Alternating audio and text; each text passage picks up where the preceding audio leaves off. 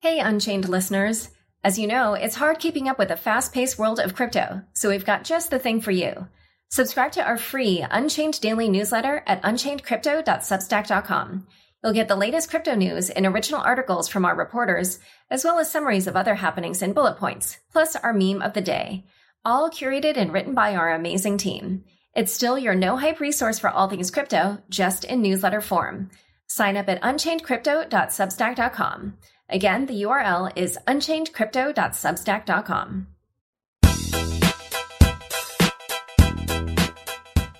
Hi, everyone. Welcome to Unconfirmed, the show that reveals how the marquee names in crypto are reacting to the week's top headlines and gets the inside scoop on what they see on the horizon. I'm your host, Laura Shin, a journalist with over 2 decades of experience. I started covering crypto 6 years ago, and as the senior editor at Forbes, was the first mainstream media reporter to cover cryptocurrency full-time. This is the October 1st episode of Unconfirmed. The Crypto.com app pays you up to 8.5% interest on your Bitcoin.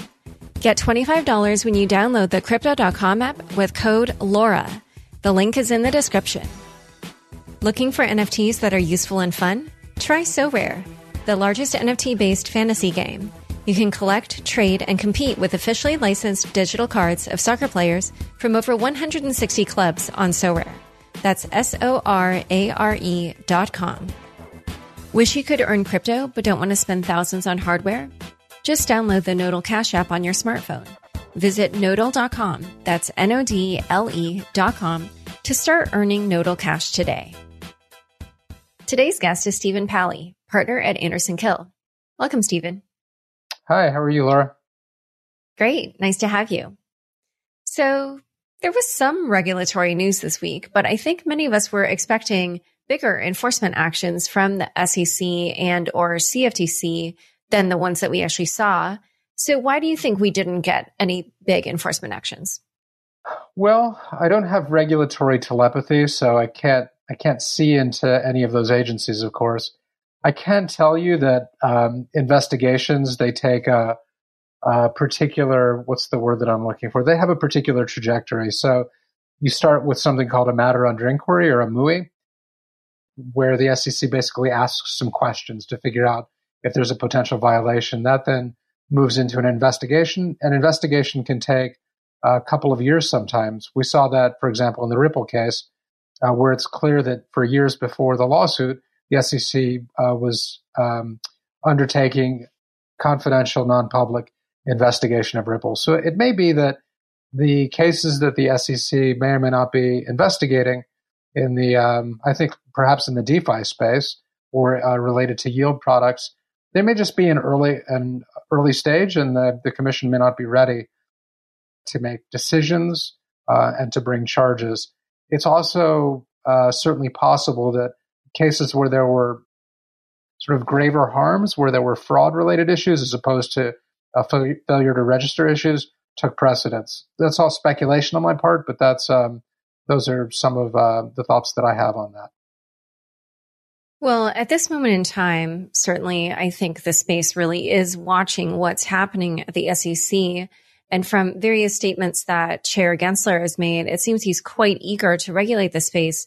What areas do you see him or the SEC in general particularly wanting to target?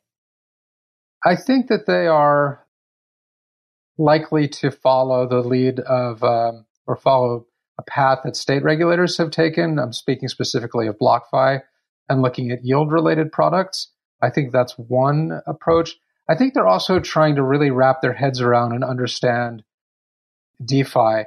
And the challenge in that area is that they are, in doing so, applying circa 1930s rules to technology that doesn't really neatly fit the descriptions, things like an exchange, for example, or a security, and perhaps don't actually neatly align. Those efforts might not neatly align with the policy sentiment or purpose behind the enactment of those statutes in 1933, 1934, and 1940 post the Great Depression. But I think that's what we're going to be looking at. We're going to be looking at the SEC and other agencies evaluating new types of financial technology and figuring out if they fit within current statutory and regulatory rubrics.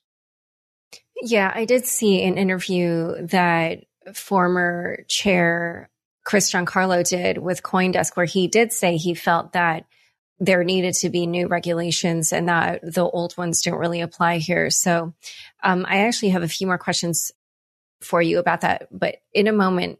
Okay. I want to cover first the crypto lending issue, because we also saw that Coinbase talked about how they had sought out permission to launch a yield product called Coinbase Lend, and the SEC said, if you do, we're going to sue you.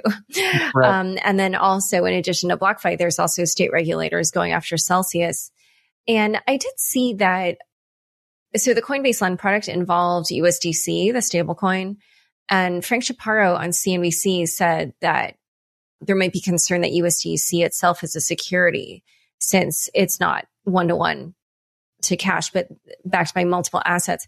And I was just curious kind of what your take was on the theory around what happened with Coinbase Lend, and, you know, if you had any thoughts on the USDC theory. Well, I mean, what happened with Coinbase Lend is the founder went on, rampage on Twitter, attacked the SEC, called them sketchy because they got sent, a Wells letter, basically a letter saying, tell us why we shouldn't sue you for violating, securities laws. I don't think that Wells letter was ever made public, so we don't actually know what the full investigation was of. Those things usually come at the end of a non-public investigation. So I think in the end, they must have decided that they didn't want to spend 2 or 3 years in litigation with the SEC. Maybe it wasn't in the best interest of the company's shareholders, and so they dropped it. I have heard talk of certain stablecoins. So stablecoins that are not fully reserved, and there are some that are fully reserved with dollars in bank accounts. I have heard talk that some of those things may be under close scrutiny by the SEC as securities. And I wouldn't be surprised if we saw some activity in that space. I think that's actually quite good news for stablecoins that are fully backed and that are transparent about their backing. Okay. So maybe Frank's theory is a good one. And so that could be quite interesting to watch play out, because obviously those businesses are doing that for their own business models to make that something that is worth them spending time on.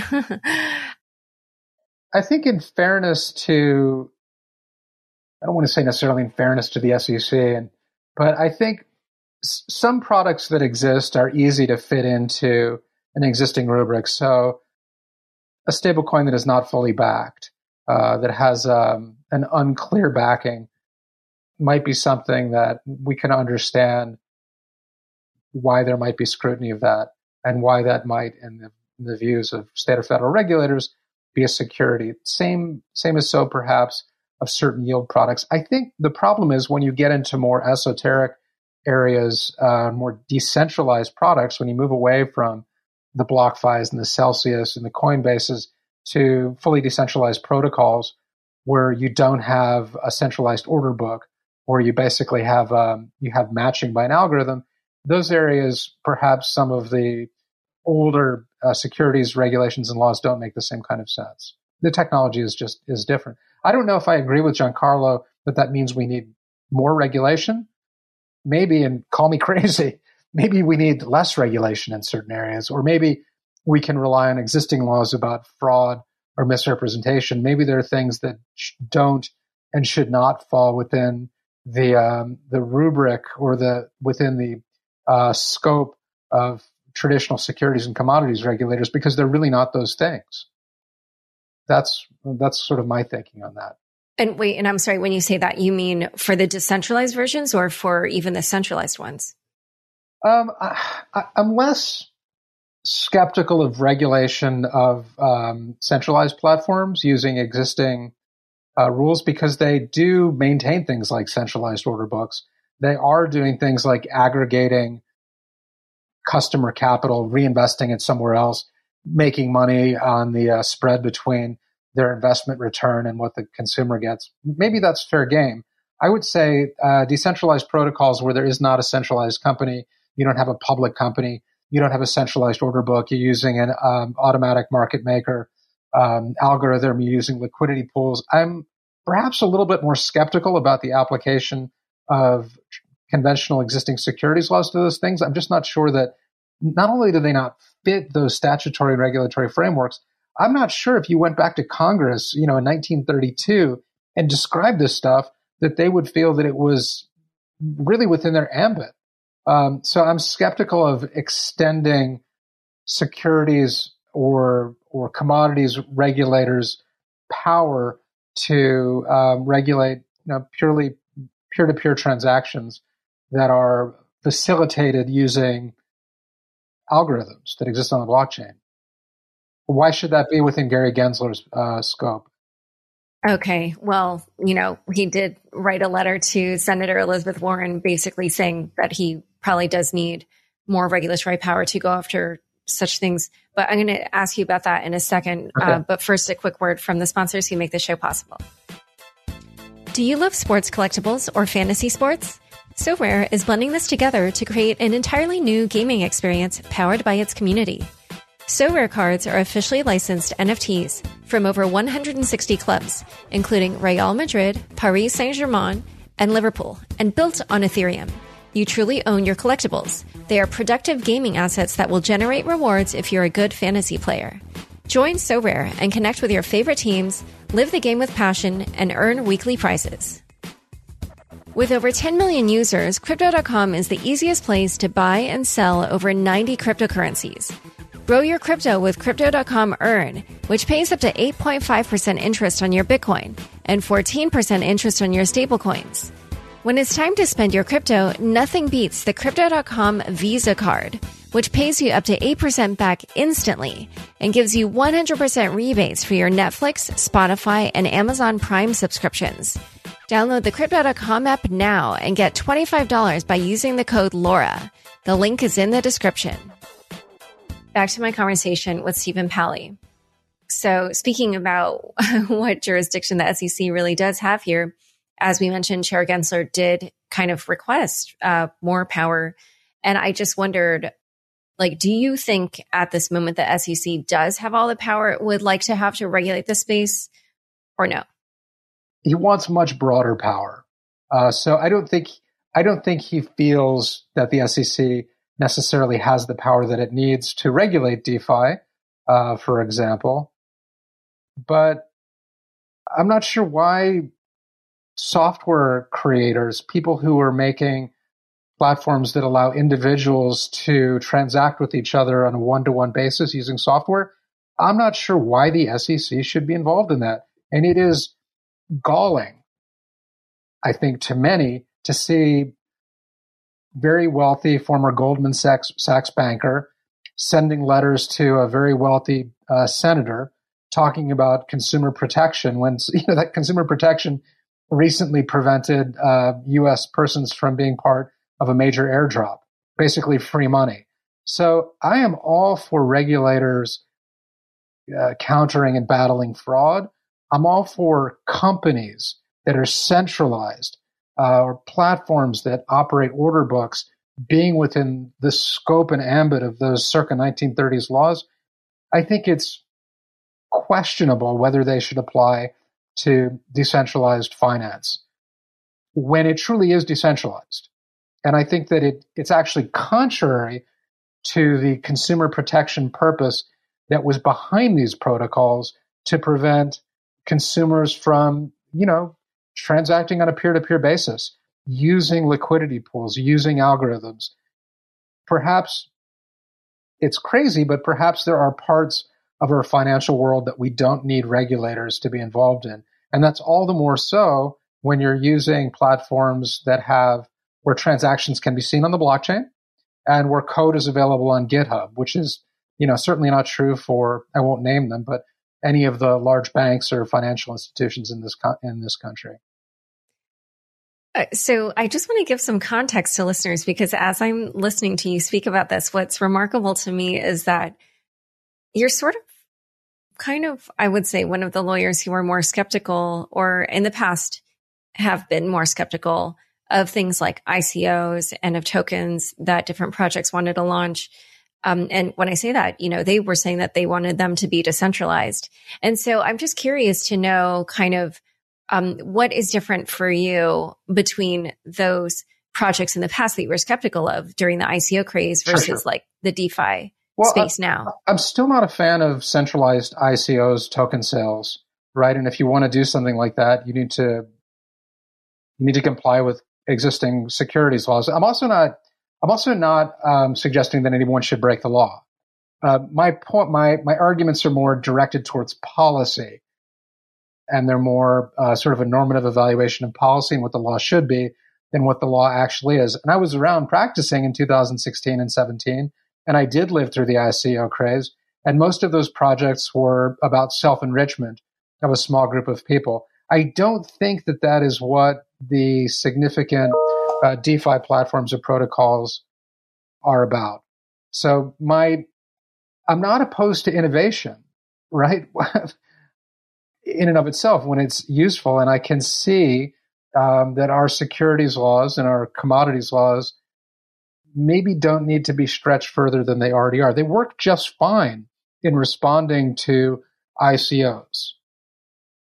You could make the argument that in some cases, enforcement actions may have hurt consumers or hurt purchasers. I know, anyone who knows me or has seen me write about this on Twitter or elsewhere, I'm not necessarily a fan of Ripple or of XRP. I think that is a project that, for the most part, benefited a small group, which is why there are control person claims or individuals were named in that lawsuit. However, there's a point to be made that if you shut something like that down for a failure to register claim, you will hurt individual consumers. And if the purpose is to prevent people in the market from being hurt, I think that you have to balance that against, the purported harm or violation.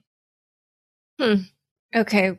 So going back to the DeFi space, as we've been discussing, it's quite apparent that SEC is eager to regulate the space in a way that is kind of more similar to the way the traditional financial world is, in that it wants to go after intermediaries. And obviously DeFi protocols are trying to replace intermediaries with software. But I'm sure you're aware a lot of people on the outside look at DeFi and say, these developers just want to avoid regulation, and that's why they're doing this. So what's your take on that? If you have regulation that applies to intermediaries, right, and that exists in order to regulate intermediaries, if you can create a system that doesn't require intermediaries, why should you still need that regulation? Now, there are certainly people in DeFi who are out to get rich and are only in it for the money. But, if you look at something like, an automatic market maker function, when it is, and I'm not going to call it any projects by name, but that functionality, those algorithms are very, very different than the sort of centralized order book or order matching that you had, for example, in the Ether Delta case, which you probably recall from a couple of years ago, which was supposedly a decentralized exchange, but it really was not. So I think, if something is different, it should be treated differently. So, what we can name, I think, different examples here, because for a lot of these places, the companies that built the protocol then also did build a front end. And so, in that sense, do you think they truly still are decentralized? Well, it's that's an argument that I think the SEC is going to contend with. And, there are certainly some companies that have done that, but there are also, groups of decentralized developers who are loosely organized who have done this. And it is possible to another way to think about it. I don't think that anybody would argue that a protocol in and of itself on the blockchain is an exchange, right? It doesn't fit by its terms within the definition of an exchange in the Exchange Act. It's not a marketplace. It's not a location where people come together to trade. But you can, let's step one step away. You can use something like Etherscan to interact with those protocols. I don't think there's any argument that Etherscan is an exchange. You can also, these protocols are also available. Anybody can build a front end. So I guess the question is, if you have a front end that simply provides functionality and allows access to what is truly a decentralized protocol that no single person has control over, how is that an exchange? Is a website really an exchange? Is that really what Congress meant in 1934? I'm on the fence about that. I can see, but I think there's a strong argument that it is not. And we need to come to terms with the fact that technology is different. And with different technology, we need different rules.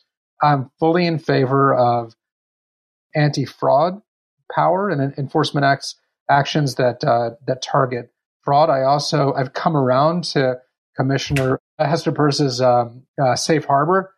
I think if you have a disclosure regime and the commission has strong anti-fraud enforcement authority, maybe that gets you where you need to go without imposing a regulatory regime on technology that doesn't fit it. Okay. So, yeah, I mean, it sounds like, obviously the fraud piece I think is necessary, but maybe there needs to be, I guess, like some definition or some bar that projects need to clear in order to be thought of as decentralized. And that would kind of... Sure. Yeah. Okay. So we're going to have to see what happens with that. But last question for you. Sure. How would you say the SEC's stance is affecting how developers are working in the space?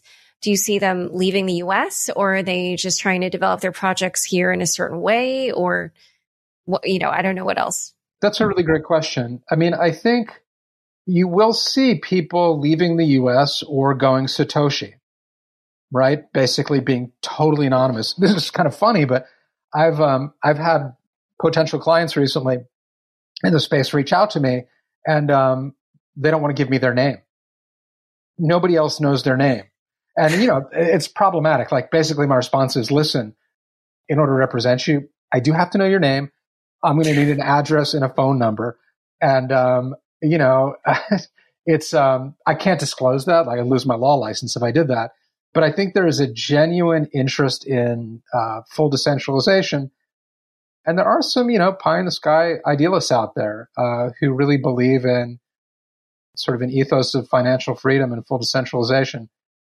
There are also people out there who are in it for the money. So, but I do think, to answer your question a little bit more neatly, you're definitely seeing people thinking about leaving the U.S. Or also, you're seeing projects GeoIP block the U.S. and block VPN, including some, DeFi projects. I understand that OneInch has done that. I believe that DYDX, GeoIP blocked the U.S. from its airdrop. So you will see Americans losing out on opportunities. And I just don't know that it's really the place of, no offense to Congress, but octogenarians in Congress stifling innovation by imposing the wrong rules on new technology. There should be rules of the road for sure. But, the life of the law is not logic, it's experience, as a jurist said 120 or 130 years ago. That should be the case here too. And we should take the experience of DeFi and of emerging technology, look at it for what it is, and determine whether or not our existing regs actually work, or if this is something that needs space to grow and breathe. Okay. Well, we will have to see how all this plays out. Thank you so much for coming on Unconfirmed. It's my pleasure.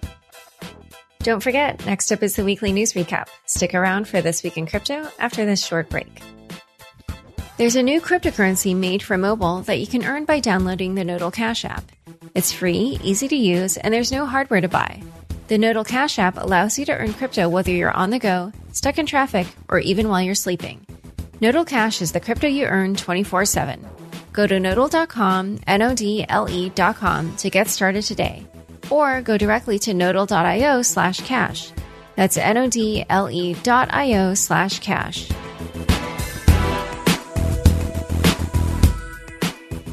Thanks for tuning in to this week's news recap. First headline: Visa unveils plans for a universal payment channel. Visa, the multi-billion-dollar payments company, released a white paper on Thursday about its Layer 2 solution, dubbed the Universal Payments Channel, or UPC, that would allow for cryptocurrency to be transferred across different blockchains. According to the white paper, Visa is explicitly planning for an interoperable multi-chain future between various CBDCs, stablecoins, and cryptocurrencies. The payments giant envisions its UPC technology facilitating cross-border CBDC payments, reducing settlement time for digital marketplace purchases, and enabling high-throughput transactions between different digital currencies. In an interview with The Block, Kai Sheffield, Visa's head of crypto, expressed optimism about Visa's plans. Quote, "This is a much longer-term future-thinking concept around a way that Visa could potentially help become a bridge between one digital currency on one blockchain and another digital currency on another blockchain," he said. In addition to its white paper, Visa also deployed its first smart contract to an Ethereum testnet. The contract acts as a payment channel that accepts both ETH and USDC. Next headline. Chexit. Crypto companies leave China en masse after crypto policies tighten. Last Friday, the People's Bank of China, or PBOC, and 9 other top Chinese regulators issued a new list of forbidden activities regarding cryptocurrency transactions. China's crackdown is extensive, making crypto-to-crypto trades, along with crypto-to-fiat trades, illegal for users. Regarding crypto companies, the PBOC now forbids banks and other financial institutions from offering services related to crypto. Chinese staff members working for overseas exchanges, like Huobi Global, will also be investigated for their participation in the crypto markets. Overseas crypto exchanges themselves are starting to distance themselves from China, as both Huobi and Binance put a halt to new registrations from Chinese users. Huobi plans to retire existing Chinese accounts by the end of the year. Websites and other information related to virtual currencies are also beginning to be censored. For example, 3 of the most popular crypto data services, CoinMarketCap, TradingView, and CoinGecko, are now blocked in China, according to The Block. Additionally, Alibaba, the Chinese e-commerce giant, plans to stop offering crypto mining equipment on its platform. Bitmain, a crypto mining hardware firm, also announced a similar move. Most critically, Ethereum mining pools are being affected. In addition to the PBOC's statement, China's state planning regulator, the National Development and Reform Commission, NDRC, reiterated its stance on cryptocurrency mining and deemed mining an outdated industry, according to CoinDesk. Shortly after Friday's statement, 2 of the largest 5 Ethereum mining pools, SparkPool and BPool, decided to shut down operations. Both pools were based in China. Next headline. Huge valuations could be coming for crypto exchanges. 2 crypto exchanges are in the process of raising money at multi-billion-dollar valuations by the end of this year, according to a report from The Block's Frank Chaparro.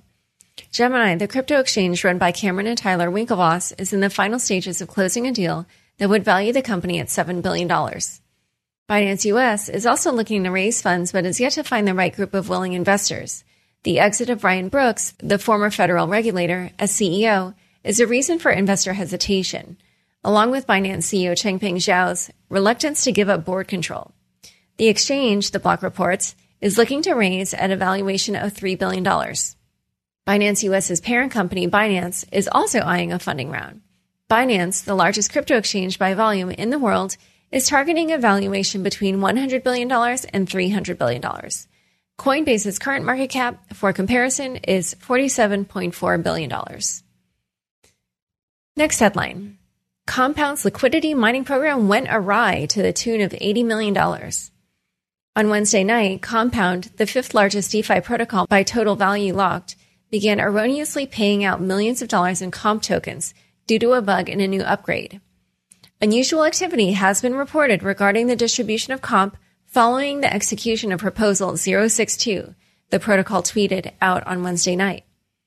Proposal 062, which went live just hours before the bug was found, intended to split COMP rewards to liquidity providers and borrowers based on new governance set ratios, rather than the original 50-50 split. However, due to the bug in its controller contract, over 168,000 COMP have already been scooped up, worth around $50 million, as old users came in to claim outsized rewards.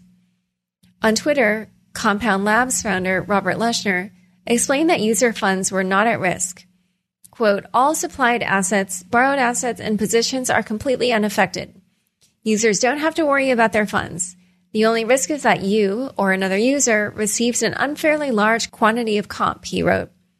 According to Leshner, the impact will be bounded at 280,000 COMP tokens, or roughly $80 million. Next headline, the CFTC charges 14 crypto companies for failing to register with the regulator.